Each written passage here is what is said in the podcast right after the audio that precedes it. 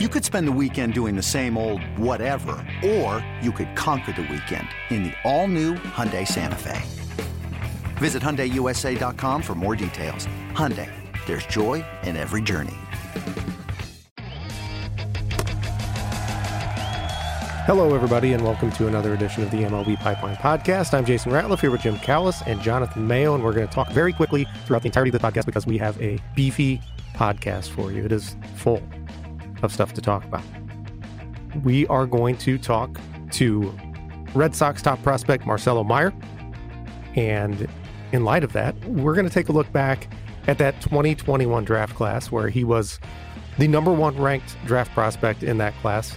So we want to take a look back and see how it's shaping up now, two years later.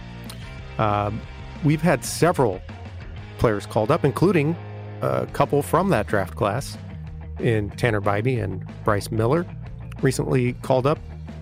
A couple other top 100 prospects getting their big league call ups as well Gavin Stone and Michael Busch, both of the Dodgers. So we'll take a look at those guys and tell you a little bit about what to expect from them. We are going to look at our first in season rookie power rankings. We did one leading into the year. We've got our first one a month in, and there's a, a little shakeup, some new names, some names rising and falling. We'll go through that uh, as well as taking a look at the prospect team of the week. Going to highlight a couple players from that team. And we have a question in the mailbag from our old friend, Stevie D. All right, guys, 2021 draft class. I think that when you guys put together those rankings and when we were coming down to the wire for that draft, the, the one of the big themes were the high school shortstops in that class. And Marcelo Mayer was number one, uh, ranked number one in that draft class. But there were several other guys uh, right up at the top of the class. Jordan Lawlar was number three. Khalil Watson was number four. Brady House uh, was number eight. And of course, I, I think as we came down to the wire, that class became more known for the Vanderbilt pitching duo of Leiter and Rocker. But really, I think throughout, would is it safe to say that the the big theme was high school shortstops? Um, I'm going to give the the great answer yes and no because I actually think two answers from Jim. Yes, I, I well because I, I do think th- there was so much attention actually focused on on Leiter and Rocker at Vanderbilt from day one that that was like even casual fans were kind of following Leiter and Rocker more than they follow draft guys usually. Um, and so I would put the Vanderbilt duo as the dominant story and the plethora of shortstops as like 1B to the Vandy 1A. If, if, if I were allowed to quibble with you a little bit. Yeah, I mean those guys those guys were certainly you are not allowed to quibble. More famous, right? And and people people wanted them kind of thought they were the top couple guys in the in the class, but you guys, eh, in reflecting what you heard from the industry, uh, begged to differ. Uh, I mean, maybe we just differed. I don't. I, we don't. Beg. I don't know if you begged. We had them two and six, so we weren't exactly I mean, like we didn't beg throwing cold water on them. Right. Uh, yeah, and I think you know there's a difference between you know how we rank and what the the main storylines are. I, I would agree with with Jim's uh, quibbling. Um, it you know in in in that what the like the main the main storyline is, but also, you know, to have three high school shortstops in, in the top 10, you know, in, in the ranking, it, it's not something that happens all that often. And it certainly stood out. Um, and we had Marcelo Mayer, you know, at the very top. Uh, so it, the, the, the Vandy duo may have been like the, the big storyline that everyone knew about, but we still had one of those high school shortstops uh, at the top of our draft rankings. And Mayer has more or less sort of held serve, right? He's number seven on the current top 100 prospects list. Uh, Lawlar as well. He's number nine. Um, Khalil Watson, nowhere to be found on the top 100 list and is now number 13 on the Marlins list. Um, he didn't go until number 16 in the draft, but he was he was ranked uh, number four in that class. And then Brady House, um, also not on the top 100, but is number five on the Nationals top 30 list. You've got some guys who are some high school shortstops from that class that are now ranked ahead of those guys. Um, one that's taken a, a, really big jump is Jackson Merrill, who was number 79 on the draft prospects list back then, has leapt up to number 17 on the top 100 overall. Uh, Edwin Arroyo was number 83 then, is number 37 now. Carson Williams, I think, isn't he? He's on the top 100. Col- uh, Colson Montgomery. Yeah, Colson Montgomery. Quite a few uh, of the high school shortstops have uh, jumped ahead of these guys. I guess I started to ask, are you surprised by the way this is shaken out? And I guess, you know, based on how they were ranked, the, the answer has to be yes. Well, I'm going to go yes and no oh, again. Yes, because I think we have a title dra- for this week's podcast. This is this is the draft, Jason, and is is our good friend Chris Buckley with the Reds says yes and no draft. The draft is hard, and it never plays out exactly like you think it's going to play out. So, you know, I, I will in Brady House's defense he's not that far from rejoining the top 100. Yeah, he, he had a back gonna... injury last year. He's looking more like his old self. So I think he's going to rejoin the top 100 soon. And and even the Marlins, I mean, Khalil Watson had kind of a, I shouldn't say kind of, had a disastrous season last year in terms of swinging and missing and some like just discipline issues and playing too intent, not controlling his emotions on the field. And I know, I mean, look, teams are always going to be optimistic, like, hey, the guy's going to learn from that and he's been hurt a little bit this year, so he's only played five games. But they're they're hoping he can bounce back. But no, I mean, look, I mean Montgomery we had ranked as a first round pick, you know, just not in that top eight with the other guys. Um, you know, with with, uh, with Jackson Merrill, Jonathan, he was in your part of the country. He was a guy who was a late bloomer who people were trying to figure out as as the draft approached. Like he was like a, a helium guy in the spring, and yep. you know, Royo was an extremely young Puerto Rican shortstop who you know hadn't been seen necessarily at you know on the showcase circuit like the U.S. kids had, and um, so I, I, not not really. I mean, guys kind of you know get better, get worse.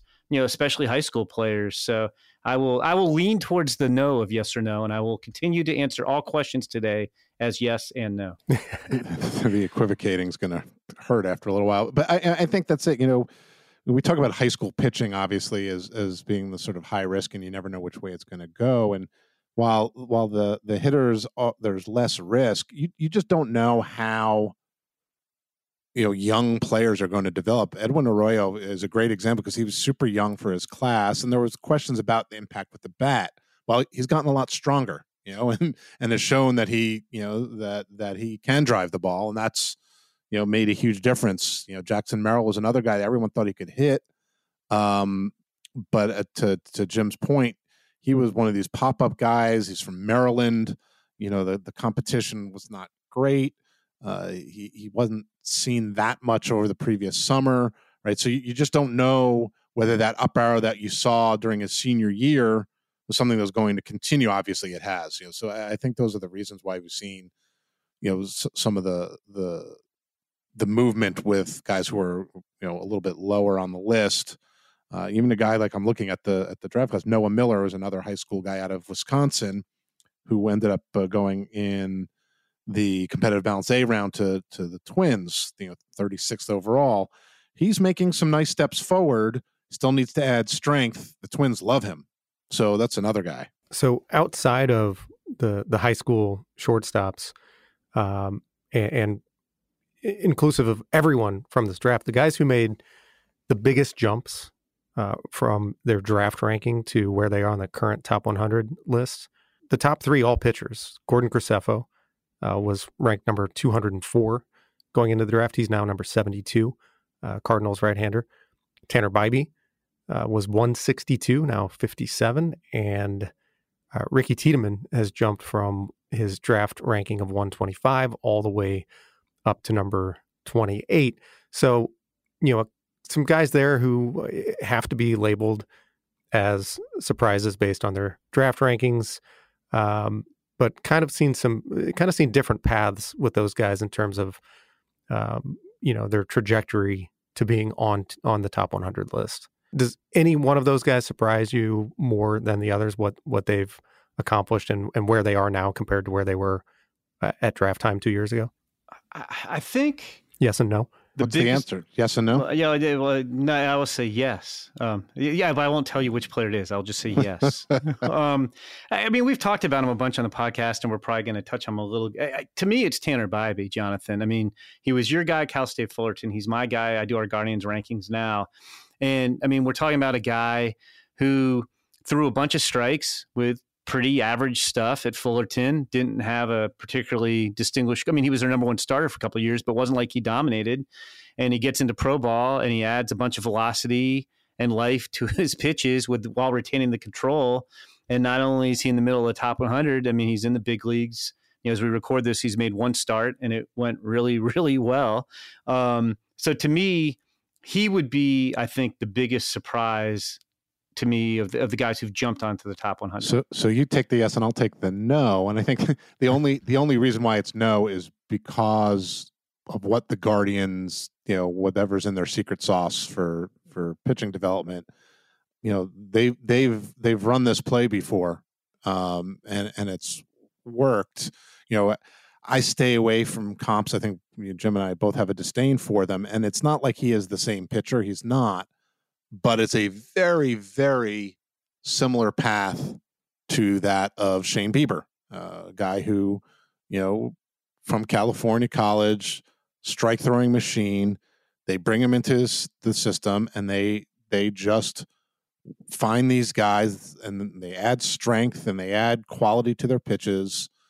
And it's not just those two, you know. I think so. That's the only no is that the Guardians are really good with pitching development. So now, if I'm always on the eye for those kinds of strike throwing college pitchers.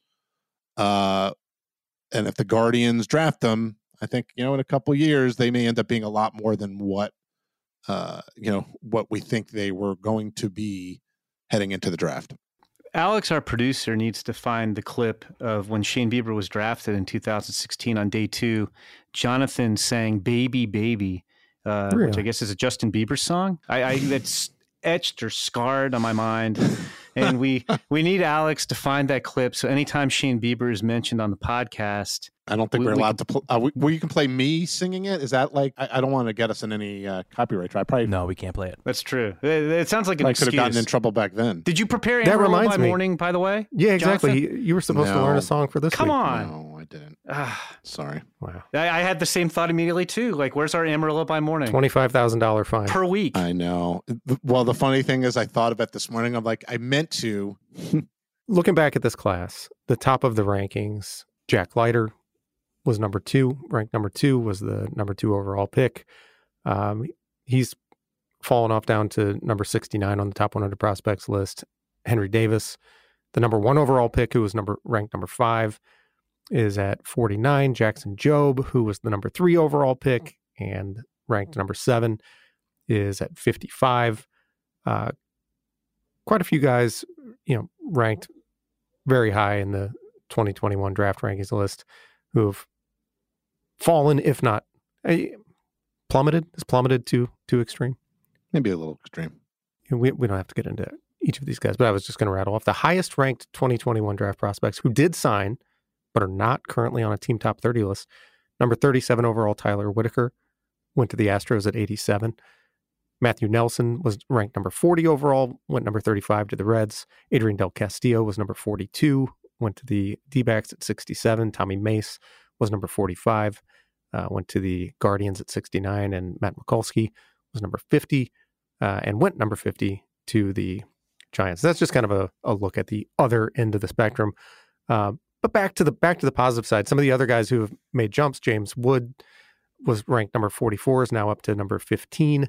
Kyle Manzardo, who was number 81, and is now 65. Andrew Painter, uh, highest ranked on the top 100 list from the class at number four. He was number 18 then. And we mentioned Bryce Miller was number 91, is number 90. What did we say? 21 players from that draft class are now on the top 100 list. Very appropriate number. 13 of them first rounders, four second rounders, a third rounder, a fourth rounder, a fifth rounder. And can you guys name the five players from the class who have de- made their major league debuts? Tanner Bibee.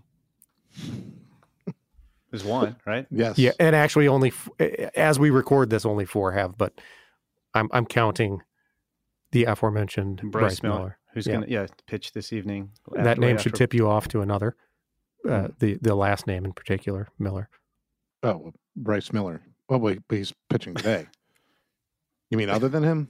Yep. There's there's another Miller is what he's trying to tell us. Uh, and it's stomping it, it's stumping me. It's not Bobby because he was 2000. Oh, it's it's it's Mason Miller. there you go. Oh, that's who, right. who is like I think I don't have all my combine data in front of me, but I think he threw the most impressive bullpen at the inaugural draft combine. There you go. So you- so there's one. So we're we're missing two. Yeah, the, and one of them, uh, the, you're missing the guy who debuted first. Remember, the Angels have had the Oh, Chase, yeah, still First- yeah. Seth. Seth, right? Okay. and a third rounder, Braves. Oh, um, the uh, It's the, Dylan the big Dodd. lefty, Dylan Dylan, Dodd. Dodd. There you go. And you know those guys, eleventh rounder, third rounder, third rounder, fifth rounder, fourth rounder. Not not that they're necessarily necessarily going to you know have the best big league careers of anyone because they reached the big leagues first, but you know guys who are not first round picks, not even second round picks, You can Uh, find big leaguers quick- anywhere, Jason. quick to the bigs. Everywhere. Who do you think will be the first first rounder to the big leagues? I, I would have thought Sal Frelick before he he injured his finger. It's a finger injury, right? Like I I thought he was on the verge. I, I don't know that we have an imminent first rounder like in the next month or so that comes to mind is going to appear in the big leagues. Colton Hmm. Cowser is uh, He's probably your best bet. At AAA at least. Yeah, it's a that's just a question of you know the room. Yeah, they're running out of spots to play all these these top rated prospects. All right. We are going to take a break. And when we come back, we're going to talk to the guy who spawned all this talk about the 2021 draft class. That was the number one ranked player in that draft class, and now Red Sox number one prospect, Marcelo Mayer. That's coming up next on the MLB Pipeline Podcast.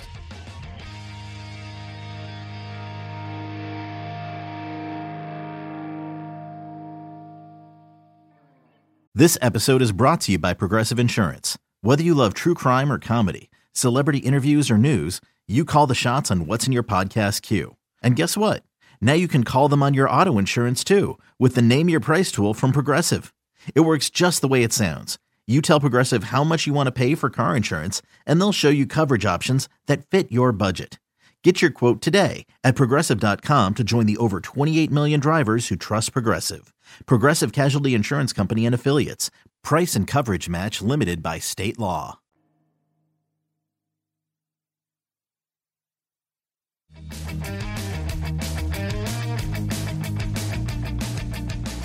Welcome back to the MLB Pipeline Podcast. I'm Jason Ratliff here with Jim Callis, Jonathan Mayo, and we are very pleased to be joined by Red Sox number one prospect Marcelo Mayer.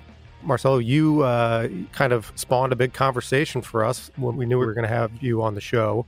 We started looking back at your draft class because we had you ranked as the number one uh, draft prospect in that class. Uh, going back to that time, and I actually want to go back a little bit even before that, but going back to that time, talk, talk about your experience with that whole process and and what that was like leading up to the draft, knowing that you were, you know, the number one prospect in the class, potentially number one overall pick. Uh, just talk a, a little bit about how that uh, whole experience went for you. Yeah, it was a great experience. I mean, obviously, I'm saying that now looking back. You know, it was um, some nervous times, some exciting times, but you know, I had a great time. You know, you only get drafted once, so my mentality was just to enjoy enjoy the hell out of it. But yeah, it was pretty nerve wracking. I mean, to be a top prospect like that, and then you know, going into the draft like that morning, I was so nervous just because I didn't know what was going to happen. You know, I'm glad I ended up where I did, but it was a really cool experience. You know, Marcel, that and one of the things we talked about with that class is, you know, there's a ton of high school shortstops. Yeah. Um, you know, it was a really exciting class. How much do you sort of keep track of how they're doing? You know, uh, I've heard from a lot of guys that there's almost a, a, a fraternity formed, guys in your draft class in general, but there are so many that sort of check off the same box as you. Do you keep tabs on each other? Is there a group chat, you know, just to the shortstops? Like, how much are you checking in on these guys and, and how they've been doing so far as they go through the same process as you? Yeah, there's no group chat, but you know, I definitely That's disappointing. Yeah, I know, right? I definitely do keep um I definitely do look and see, you know, how the others are doing. I grew up playing with them, you know, like in PG events, USA baseball events. So, so just seeing them and seeing their successes is pretty cool. Marcelo, Jim Callis here, and I'm going to stick on the shortstop theme a little bit, but take it in a little bit different direction. You know, the Red Sox have been on this run of, of drafting California high school middle infielders. You know, the year before you, it was Nick York. Then they took you. Last year, they took Mikey Romero, and then Cutter Coffey with a later pick. I was just curious, uh, did you know any of these guys? Did you play with them? Are you friends with them?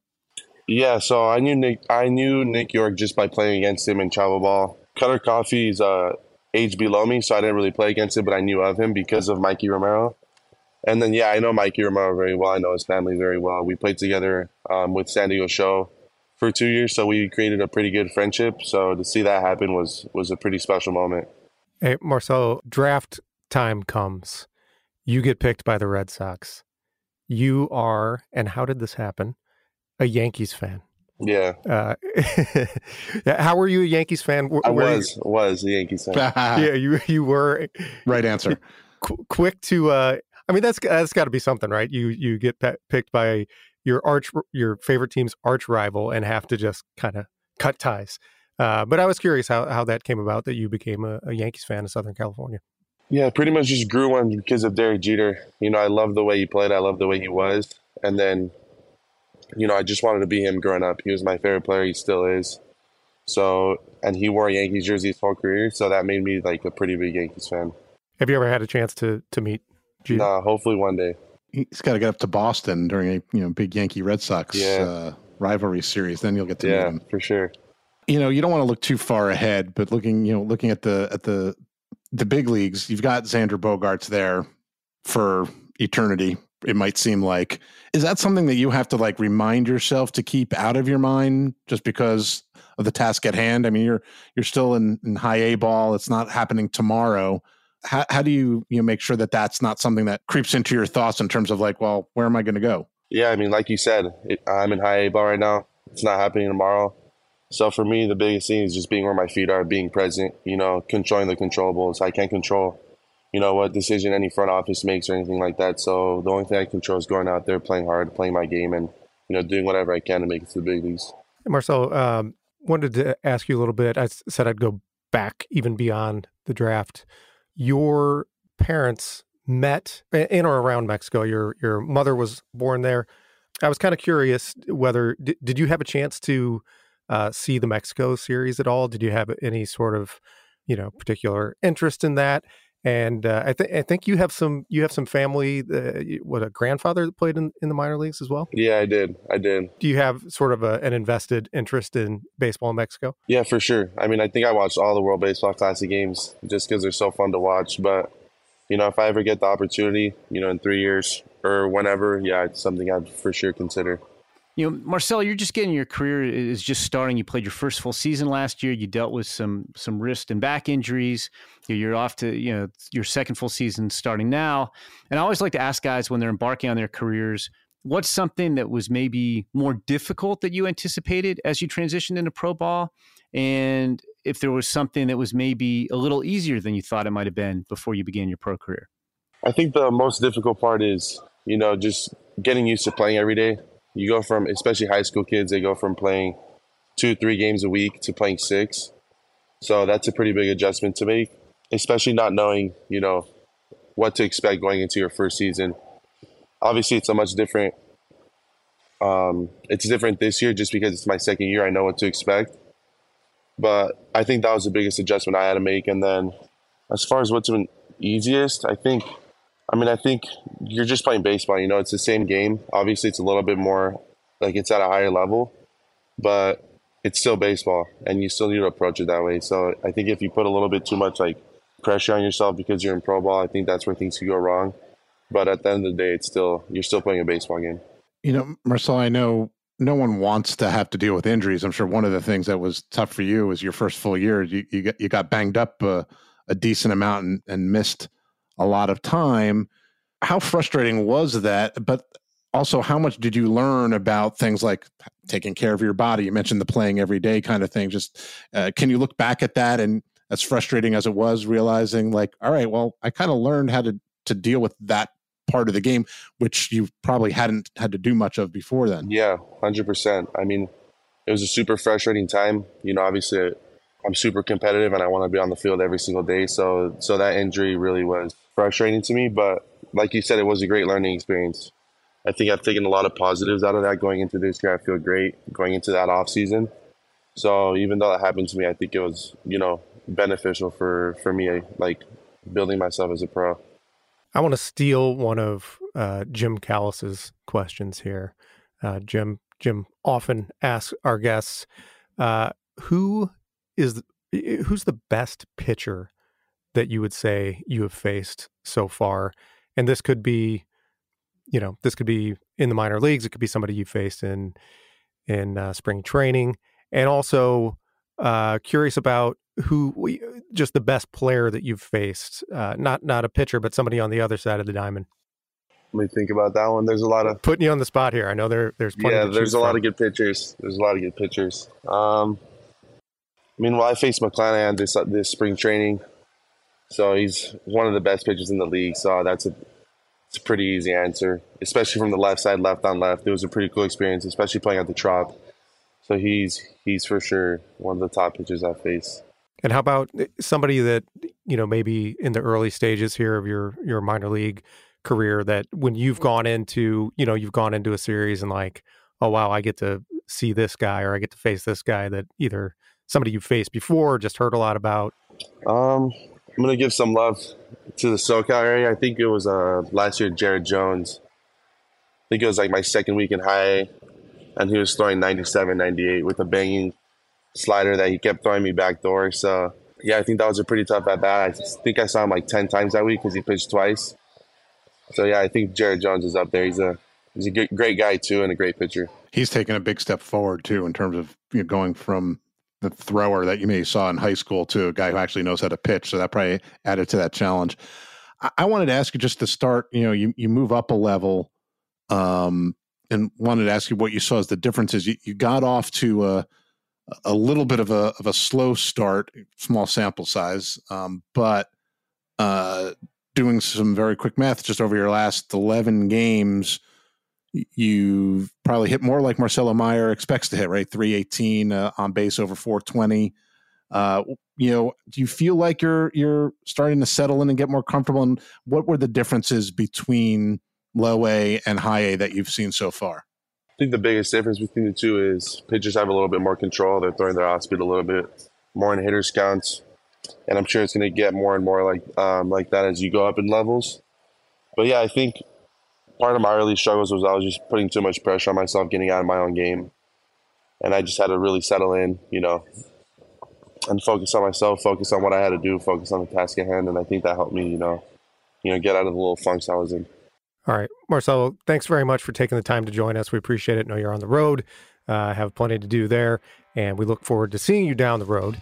Uh, we are going to take a break. When we come back, we'll look at some recent big league call ups, what to expect from them, our first rookie power rankings of the year, the prospect team of the week, and answer a question from the mailbag. That's all coming up next on the MLB Pipeline Podcast. Thanks, guys. Appreciate you guys.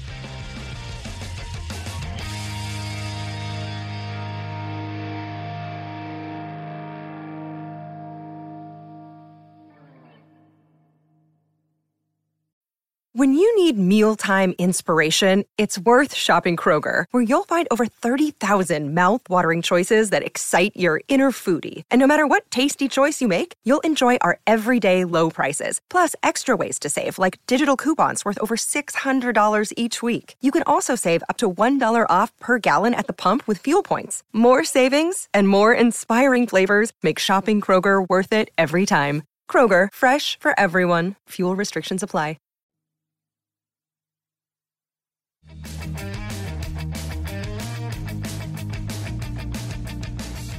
Welcome back to the MLB Pipeline Podcast. I'm Jason Ratliff with Jim Callis and Jonathan Mayo.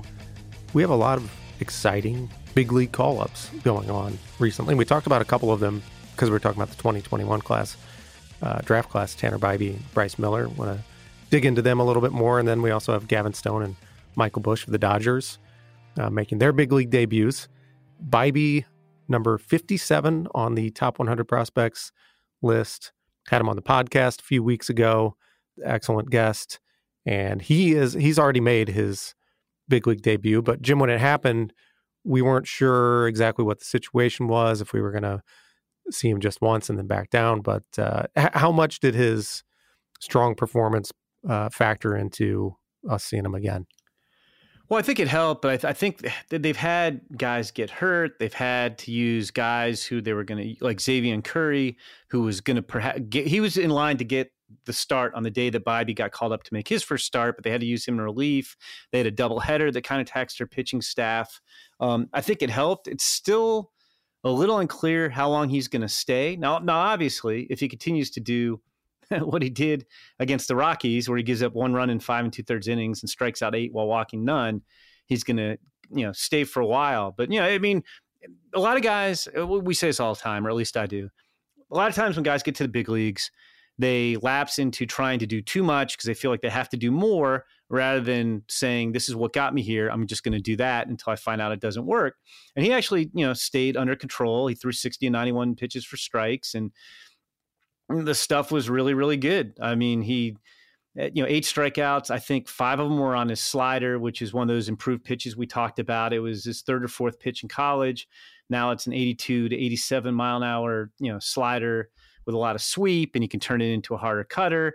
And we saw the velocity too. You know, when he averaged, you know, back in college as a senior, he averaged 92 miles an hour with a fastball.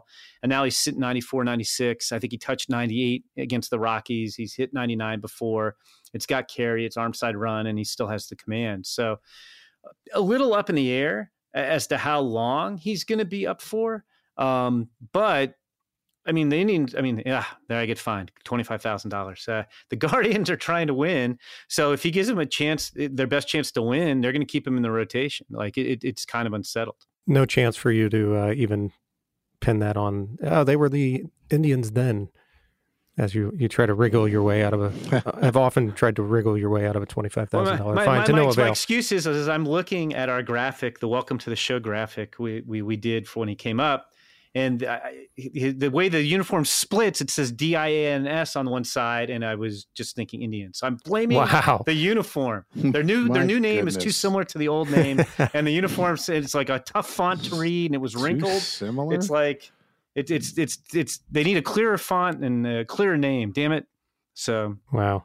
Now the FCC is going to be after me for another twenty five thousand dollars. So you're piling up the fines here. Yeah, Jonathan, take it away before Jim pours any more money into the coffers here. I'm going to talk about Bryce Miller with the Seattle Mariners. He, um, you know, unlike the situation being unclear in Cleveland, uh, he's going to have a pretty long leash. Uh, you know, Robbie Ray's out for the year, and Bryce Miller competed for a job uh, in the rotation this spring. Uh, then they sent him down to Double A, which may have been a little surprising uh, since he pitched so well there last year. Uh, but now he's back, and if he pitches well, that's his spot uh, to to lose. Stuff wise, he's the best pitching prospect in, in, the system. You know, people look at it at his overall numbers. He had an inflated ERA, but I talked to some folks with the Mariners, and his stuff all graded out as the best in the system anyway. It was a very small sample size, four starts, and his last one uh, was was really good when he only gave up one hit in five innings, and uh, you know worked much better, worked ahead in counts, had a probably his best changeup of the year that year, and that was a, a difference maker. But this is a guy who's got legitimate starting pitching stuff. Uh, you know, he's got a fastball up to 98, 99 at times. He's hit triple digits in the past. Uh, and he's been throwing just as hard with as much life with the fastball. Um, you know, he's got what's now being described as kind of two different sliders. You got a, a, a, hard short one and a more of a sweepy one. Um, the sweepy one is the out pitch, but uh, he can throw the other one for strikes. He's got a you know a, a good changeup which flashes above average. Uh, the only like worry is that he, you know, he, he gave up a bunch of homers early, and so there's some concern about him uh, about the quality of the strikes. You know, con- control over command in that case, but he does throw a lot of strikes and uh, the stuff is so good that uh, there's not too much concern. So even if people see the the ERA north of six or whatever it was in his four starts, uh, the Mariners feel that the, the stuff is big league ready. Uh, you know, they thought it was you know big league ready enough for him to compete for for that rotation spot during spring training, but he didn't win the job, and now it's his to lose. All right, another pitcher uh, making his big league debut. Uh, this one ranked number 48 is Gavin Stone. Yeah, and he's another guy. All my call ups seem to have uncertainties surrounding him. The Dodgers don't have any injuries in their rotation, but they've been riding their starters a little bit harder than they wanted early in the season. So Stone's coming up, and it may just be to get, push everybody back a day. So he may it, may just be one start for the Dodgers. He may not last long, but he's he's a fascinating guy. He was the second to last pick in the 2020 draft uh, out of Central Arkansas. He actually threw a no hitter in his last start right before the pandemic shut everything down. And you know, we talk about the Guardians doing wonders with pitchers, and, and so do the Dodgers. And I mean, he's a guy. You know, Stone was working at 91 to 93 miles an hour in college, and, and he had very little track record of starting. He made four starts his junior year. Before that, he was a star closer at Central Arkansas. But the Dodgers saw some attributes they liked, thought he could start, thought they could do some things. So anyway, he's gone. He was 91, 93 in college. That's where he sat with his fastball. Now he's 94 to 96, touching 98 with a ton of induced vertical break that just makes his fastball very hard to hit. He had a downer curveball was his go-to breaking pitch. The Dodgers had him scrap that. Now he's got a mid 80s slider. It's a pretty solid pitch. But the, the the pitch that's made the biggest leap for him is his changeup, which he didn't really use as a reliever. He didn't really get much of a chance to use it, making four starts before the pandemic. Now it's it's one of the best changeups in the minors. It's mid 80s. It's got devastating tumble. He led the minors in ERA last year. He was fifth in strikeout rate. Um, you know, I mean, he's come so far so quickly, and he was really the talk of spring training. They didn't really have an opening um, but I know, but when I went to Dodgers camp and visited them, at that point he hadn't allowed a run in four Cactus League outings. He'd get struck out 14 six and two thirds innings. Um, and I think he had a rough start, his first start at Oklahoma City, and since then he's he's been lights out for the most part. And again, it might just be a start, but I mean, this is another one of these Dodgers arm. You know, Ryan Pepiot was a third rounder. They did the same thing with. We haven't seen Bobby Miller yet, their first round pick in 2020 um, but he's getting close to making his big league debut. It just never seems to stop with the Dodgers. Yeah, and speaking of never stopping with the Dodgers, number 46 overall prospect also making his debut. So number 48 and 46 overall for the Dodgers. And can't say enough about the Dodgers, Jim. I mean, week after week, it seemed actually, I think we've had a, a little bit of a respite recently. We haven't talked about the Dodgers too much lately. Yeah, when Alex gets the baby baby clip, he can just find my clip of one of many of me talking about how the Dodgers obviously are a high revenue franchise, but they pour a lot of it into scouting and player development. And even though they don't pick high, they find good players. I think there's incredible synergy between the, the the scouting staff and the player development staff and the analytics staff. Like they know what they want, they know what they can help make better and they just do a great job. And you know, Michael Busch, another example of that. Again, I will continue on my uncertainty theme. He was supposed to be up for three days when Max Muncy went on the paternity list, which is kind of funny because his probably fit, the the player he resembles very much is Max Muncy. Um, and then, but then JD Martinez has back problems, so Busch is going to be up for at least through Friday, and it's unclear. He's he's made four starts. They're giving him some at bats. He had two hits last night. And you know he's always been eh, another testament to Dodgers play development. Now, now offensively, he's always been a guy. Even when back in, in high school in Minnesota, he was a top player in the state back in 2016. But it was very much bat over athlete, and those guys often wind up going to college. So he did. He went to North Carolina, played well for three years, played very well in the Cape Cod League with wood bats, and was one of the best offensive guys in the 2019 draft, just in terms of all around ability, in terms of hitting, power, plate discipline. But you know, he went to, I think 31st overall to Dodgers because people weren't sure where he was going to play. It was if you liked it, fringy speed, fringy arm strength, strength, you could maybe put 40s on him instead of 45s. He played a lot of first base for the Tar Heels, played a little second base and left field. Nobody was really sure who was going to play. And that point, there was no DH in the National League either. Um, so it's like, you know, so that's why he went where he did he's hit as expected. He had some injuries early in his career. We got hit by pitches on his hand, and, and but since he's recovered from those, he's been you know everything he was expected to be offensively.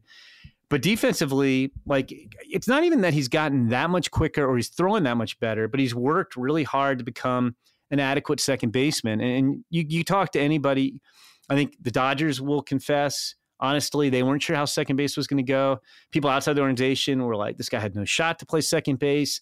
And I don't know that you'd want to run him out there 150 games a year at second base, but he can play a creditable second base. And he's spent, to his credit, he spent a lot of time working on his defense. Even though he knew the bat was going to carry him, he's worked hard.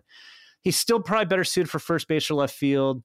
He's made his first two starts in the field at third base for the Dodgers. He played second base last night and I don't think he's like going to be this like defensive whiz, but like the fact that he's got more versatility than people expected made him an even more attractive prospect than he was coming out of college. Just another example of the Dodgers helping a guy get better. And again, you could talk to people who scouted him as an amateur, and nobody thought he had any chance to play second. Like he's already the over under that most people would have given you on games Michael Busch will play in the big leagues would have been half, half a game and he's already exceeded that because he played one last night. So again, not sure what what role he'll have. You know, in the short term, they've already got two guys playing, two rookies playing every day in the lineup, in Miguel Vargas and James Outman. Um, so he may go back to AAA for a little bit, but the Dodgers' depth like just keeps coming and coming and coming. Well, let's not stop talking about them now because we want to talk about the rookie power rankings and a guy who has played his way onto the list is yet another Dodger. Did you read uh, my mind, Jason?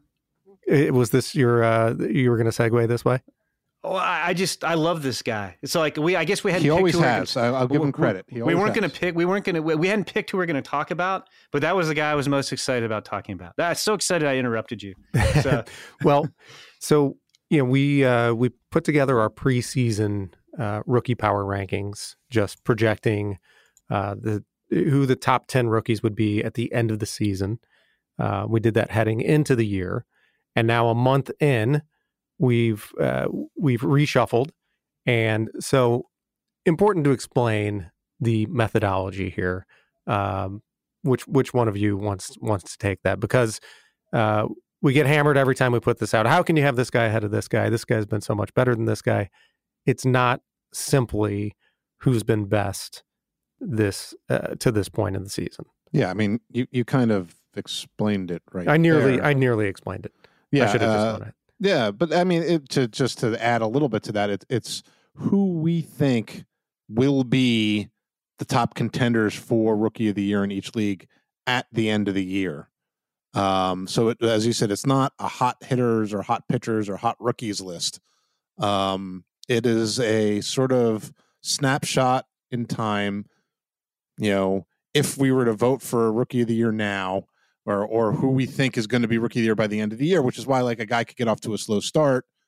You know, Gunnar Henderson isn't lighting the world on fire, but he's still high up on the list because we're all confident he's going to figure it out, and by the end of the year, we'll be right where we thought he would be, which is in serious contention for American League Rookie of the Year. And nobody will listen to any of that. They'll still get outraged. Like, how can James Outman be be eighth on the list when he's got the highest ops of any rookie? What are you guys right. talking about? So, but he has played himself onto the list. I mean, there's reason to believe that. I mean, among National League, eh, so the, the list goes like this: uh, Corbin Carroll, Gunnar Henderson, Hunter Brown, Brett Baty, Josh Jung, Masataka Yoshida, Kodai Senga, uh, James Outman, Grayson Rod- Rodriguez, and Anthony Volpe. So uh, only what three national leaguers on there? Four, one, two, three. Um, Were you guys surprised that that I don't know who everybody voted for that Jordan Walker fell all the way off the top ten? Yeah, well, I, I wanted was a little bit. I voted him kind of low, but I still thought he'd make the list. Yeah, I was too, and it, I think the the problem that you run into when you you know when you vote is who are you going to put them who are you going to put them in front of on this list when guys are you know playing and performing and at this point we don't know when he's going to be back but it does it did i thought about it kind of in relation to last year. I think we were at this point last year when rutschman do you remember when rutschman got called up? Because we did our first ranking and he hadn't been called up yet, but he did get votes. Right. Because you knew he was going to be up. You knew he was going to make an impact. And I feel May like 21. Walker, He he debuted on May 21. right? So we were, you know, we were still a few weeks out from him being called up, but you know, everybody expected him to be up and to make an impact, and I feel like that's the case with Walker still. Um, but that he didn't, and maybe he got about the same uh, level uh, of of what uh, respect from the voters last year um, as Walker is now. But yeah, I was a little surprised too. I mean, I don't think n- no one had him uh, higher than ninth on their list. Yeah, I, maybe we're just. Uh, I I'll say like I didn't. Uh, I didn't vote for him. Maybe I was so stunned that the Cardinals sent him down that I, I that made me forget about him. I, I, you know, if if I had put him, I would have put him ninth or tenth, probably like uh, like other folks did. Um, but yeah, the fact that that was surprising. So then I don't know. Well, when is he going to be back? Because it didn't seem like he needed to go down in the first place. I don't know. I, I like I, I didn't give it much thought at the time. I'm trying to make sense of my I, no I vote. voted him 10th, Yeah. Jonathan. So it's not like I voted him third, but I just, when I voted him 10th, I was, I actually had the thought like, oh, I bet I'm the low guy because I just assumed, you know, he's so high on the top 100 prospects list and he had performed fairly well. You know, he'd slumped a little bit toward the end before they sent him down that, It's 20 games. I mean, yeah, you know, I- yeah, but I, so anyway, I, I I think it speaks to like there there are a lot of candidates, but I just I was kind of surprised when I saw how the vo- vote came out. I was like, oh, Jordan Walker didn't get the list. I guess I wasn't the low guy on him. Yeah, and he was third uh, on the preseason list. He is one of four players who dropped off from the preseason list, but by far the highest ranked. Uh, Triston Casas was number seven entering the season. He dropped off the list, as did numbers nine and 10, Miguel Vargas and Ezequiel Tovar. New to the list, uh, Hunter Brown jumped all the way up to three. Brett Baty jumped all the way up to four. And then the aforementioned James Outman is at number eight, and Grayson Rodriguez is at number nine. Uh, a lot of American League flavor on here. Um, I guess you have to say at this point that the, the National League Rookie of the Year race. I mean, obviously it's it's, It's wide over. open because it's it's over. uh, it's May second, but, but um, you know only Baty, Outman, and Senga on there from the Corbin Carroll. oh Yeah, shoot Corbin guy at the Carroll top oh of the yeah yeah yeah oh you're saying you, you really mean it's over Uh-huh. yeah well I don't know if the season ended today, which again, this is not what this list is. Right. James Outman would be your National League Rookie of the Year. So I disagree. Really? you'd be wrong. I'd be wrong. Well, one guy's got seven homers and 20 RBIs and a 991 ops. I think he would win the award over Corbin Carroll if if the vote were right now.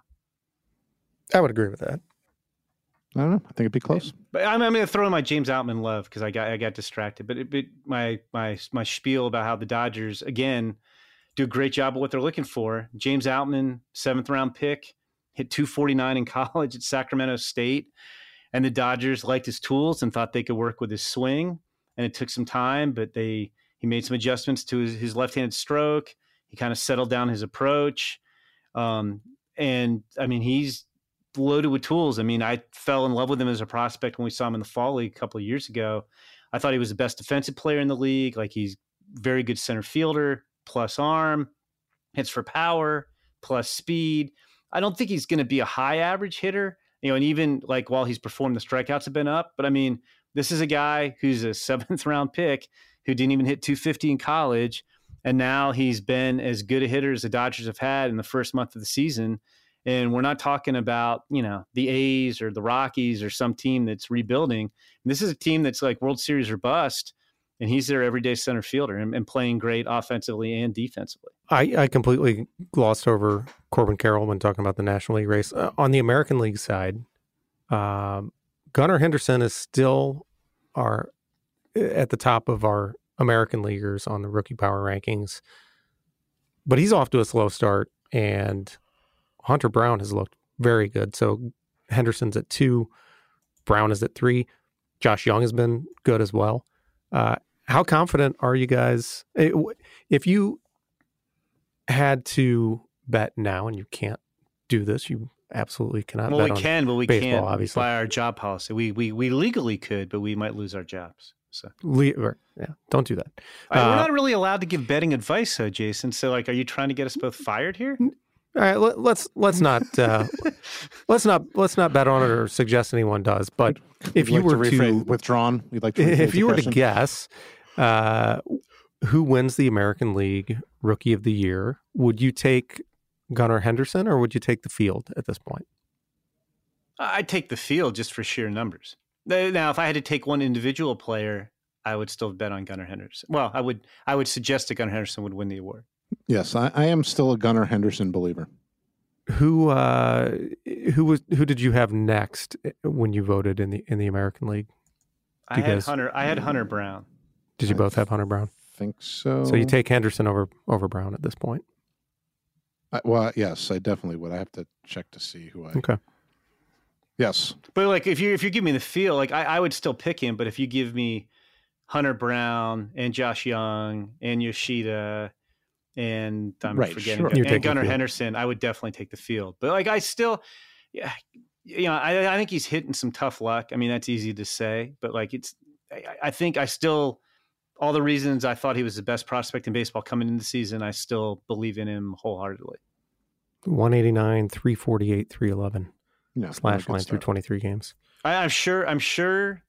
I have not checked the Twitter reactions to the story. I'm sure Twitter's ninety percent of the people who respond to the tweet are like, "How, how could Gunnar Henderson be number two? He's hitting 189." But that's as we pointed out, not what the story's I love your indignant baseball fan voice. yeah, It's spot on. that, that, that's a, a indignant baseball fan on Twitter voice. I have different indignant. You indignant could fan. read mean mean rookie uh, power ranking tweets. Oh, why is Akil Baddoo not ranked higher? Going back there.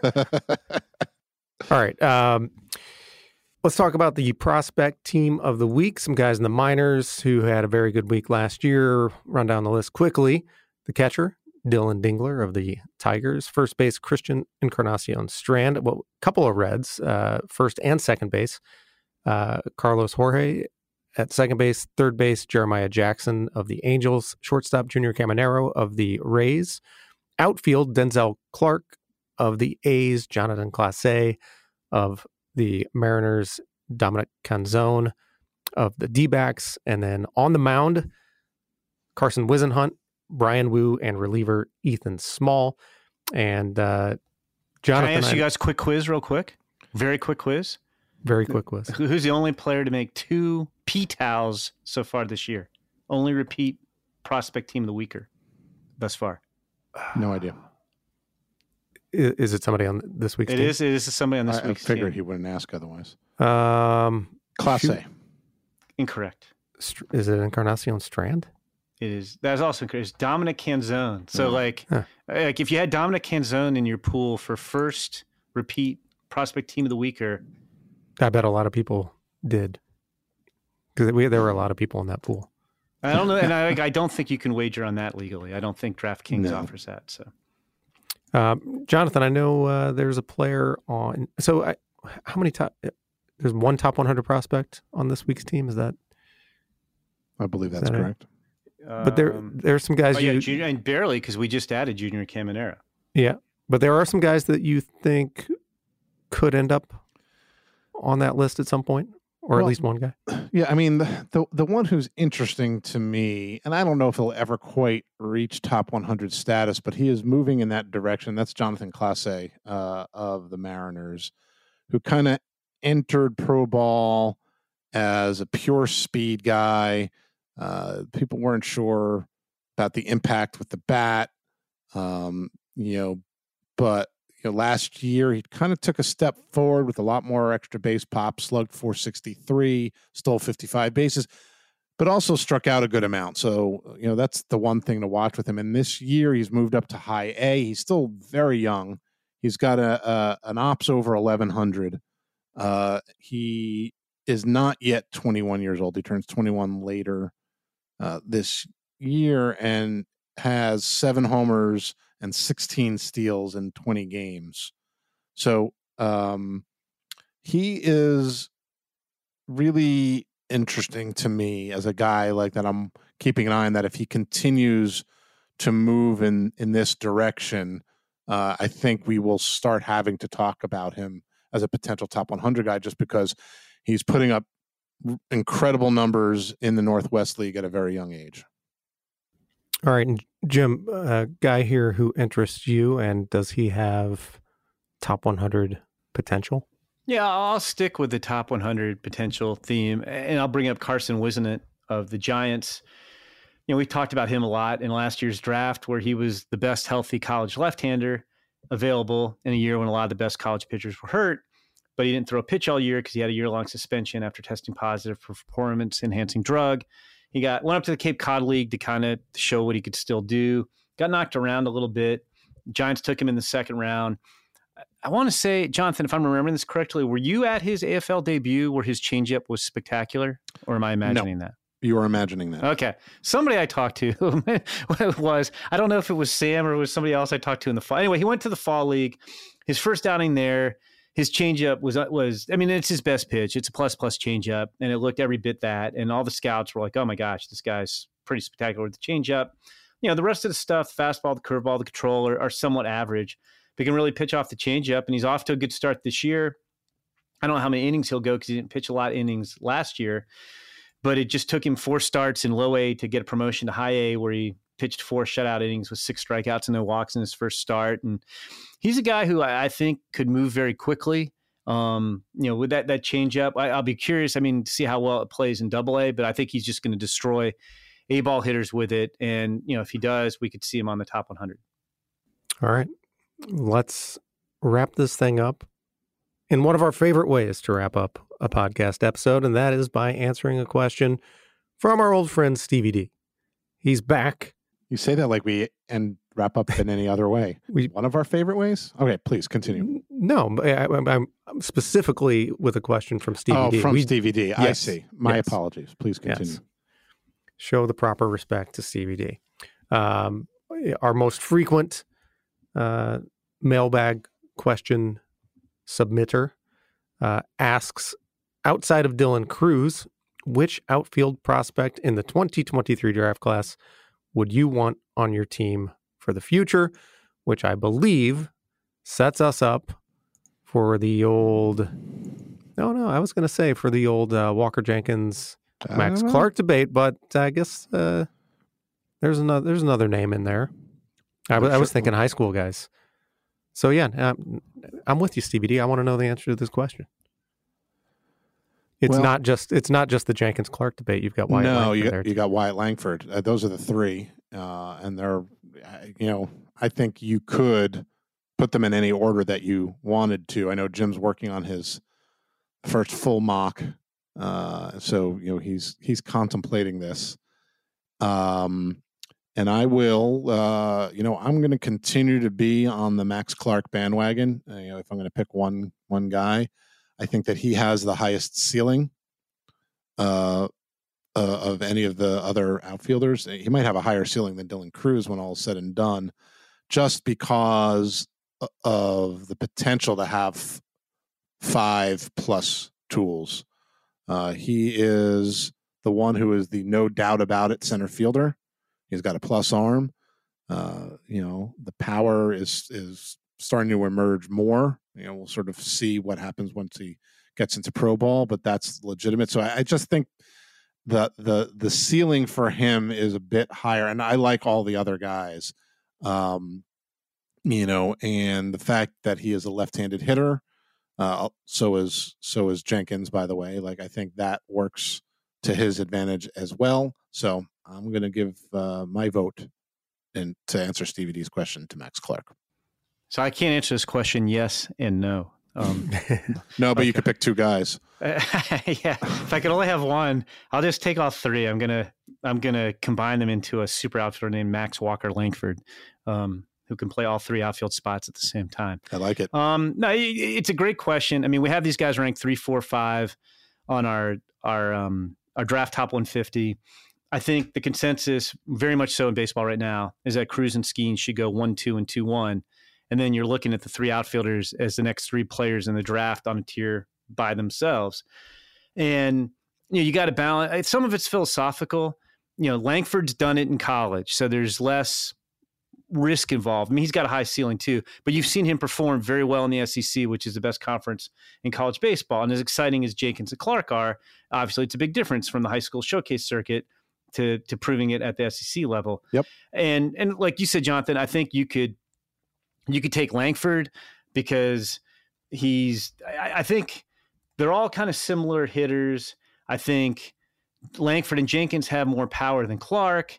I think Langford's like the least of the three likely to stay in center field.